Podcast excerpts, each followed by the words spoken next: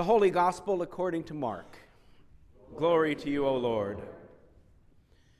Now, after John was arrested, Jesus came to Galilee proclaiming the good news of God and saying, The time is fulfilled and the kingdom of God has come near. Repent and believe in the good news. As Jesus passed along the Sea of Galilee, he saw Simon and his brother Andrew casting a net into the sea for they were fishermen. And Jesus said to them, Follow me, and I will make you fish for people. And immediately they left their nets and followed him. As he went a little farther, he saw James, son of Zebedee, and his brother John, who were in their boat mending the nets. Immediately he called them, and they left their father Zebedee in the boat with the hired men and followed him the gospel of our Lord. Praise, Praise to you, O Christ. Jesus came onto the scene against the backdrop of a world that whispers, if not out loud screams at us, You're no good. Linda Ronstadt made a hit song from that phrase. You're no good, you're no good, you're no good, baby, you're no good. And with respect to the way the lyricist may have been treated by the subject of that phrase, the song may have it right. There's a lot about the way we tend to live our lives and treat one another that really is not good at all. But Jesus, Jesus comes along to cast a contrasting perspective. Instead of spilling the you're no good chum often espoused by the religious leadership in those days, only to then devour the people's sense of self with imposed guilt, Jesus approaches people fishing and invites them into a new para- paradigm, a new way of, of seeing and experiencing life. In essence, Jesus, I'd like to think, says, You're a great catch. You're a great catch. Follow me, and I will make you fish for people. Minding their business, literally, their fishing business, assumingly hard working individuals for their families, Simon and his brother Andrew, and further along the waterfront, James and John, drop everything in response to a simple invitation to follow me, and I will make you fish for people. Nothing in Jesus' tone indicated anything of the common sentiment, you're no good. It wasn't there. Nothing in what Jesus said and the approach he took to the fishermen to feel as though made them feel as though they were failures and, and had a lot that they needed to do in order to get back into God's good graces. No, they would have been used to hearing that sort of messaging from their religious leaders and from the occupying Romans of their time in that you're no good kind of world. perhaps that's why these first disciples responded to this calling by Jesus so swiftly. Have you ever thought about that? Would you re- respond immediately as they did? Indeed, Jesus made them feel perhaps for once in their lives that they themselves were a great catch. Jesus reeled them in with a phrase that they had not considered before or thought possible. And who doesn't want and desire that sense about ourselves to be thought of as a, a great catch? You probably do.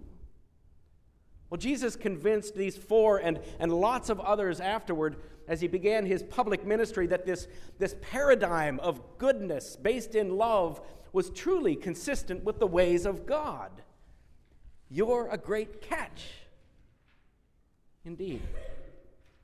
And isn't that the phrase that any one of us longs to hear? Well, according to Jesus, You are that. You are a great catch.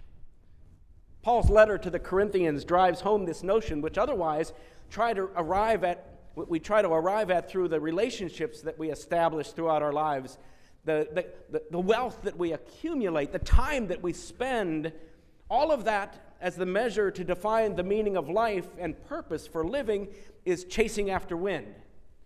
It's Jesus who then redefines who we are in the eyes of God and what we ought to be about as God's beloved. You're a great catch, is the way he starts it. I'm a great catch. Let's say both of those phrases together and, and look around you at your neighbors as you're doing it. You're a great catch. I'm a great catch. Do it again. You're a great catch. I'm a great catch. Can I get an amen? amen? There we go. I'll give it to you. Now, of course, the challenging part is to believe that. Is to believe that you are a great catch and to live it. To live what you believe. Here's the possible snag or kink in the line if you're a fisherman. In the back of our minds is always this looming question why? Why would God think anything good of me, let alone that I'm a great catch?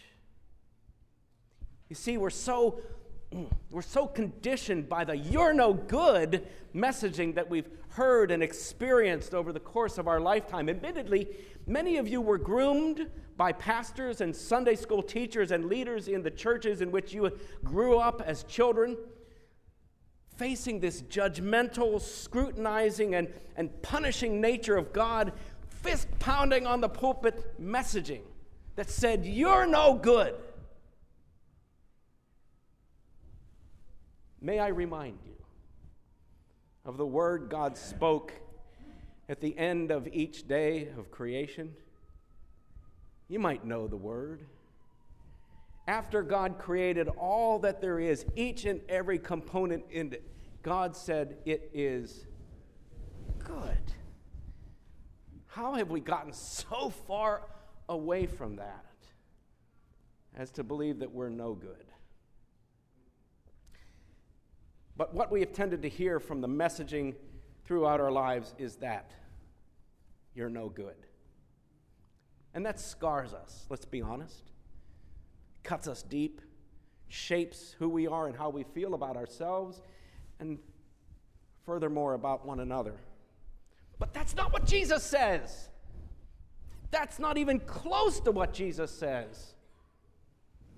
Not even close to any proclamation that Jesus brings into Jesus' life and to his followers. In fact, any proclamation or religious messaging which tries to convince you otherwise than that you're a great catch is not honest.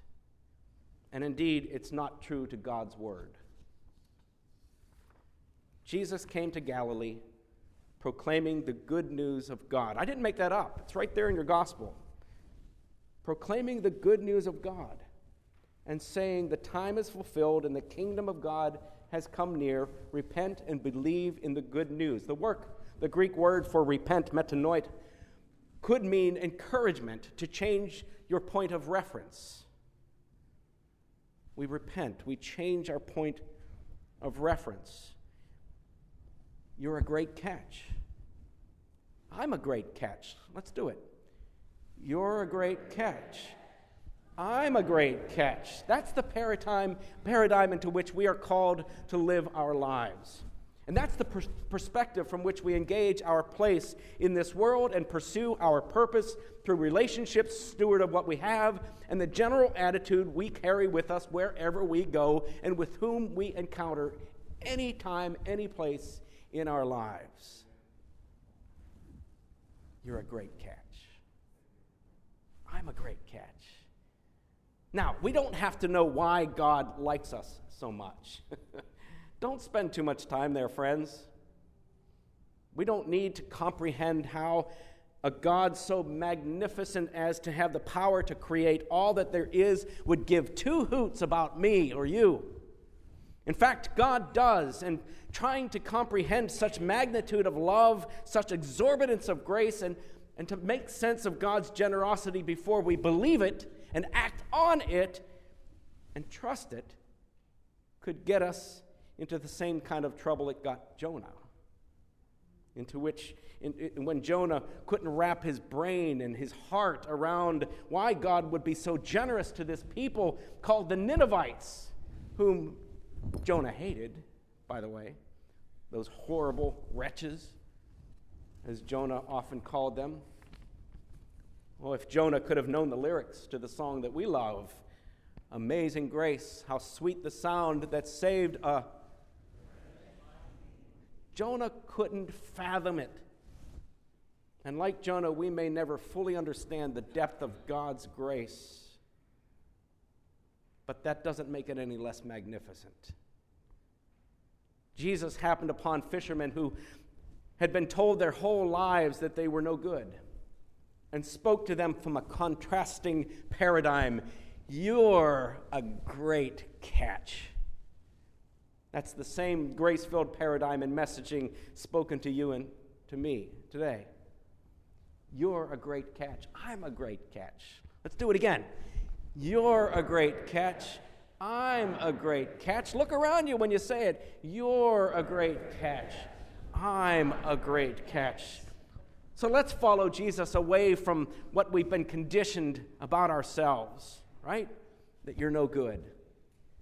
Instead, let's pursue life in Jesus' grace filled paradigm where we are invited to follow me, he says. Let's follow Jesus together because you're a great catch.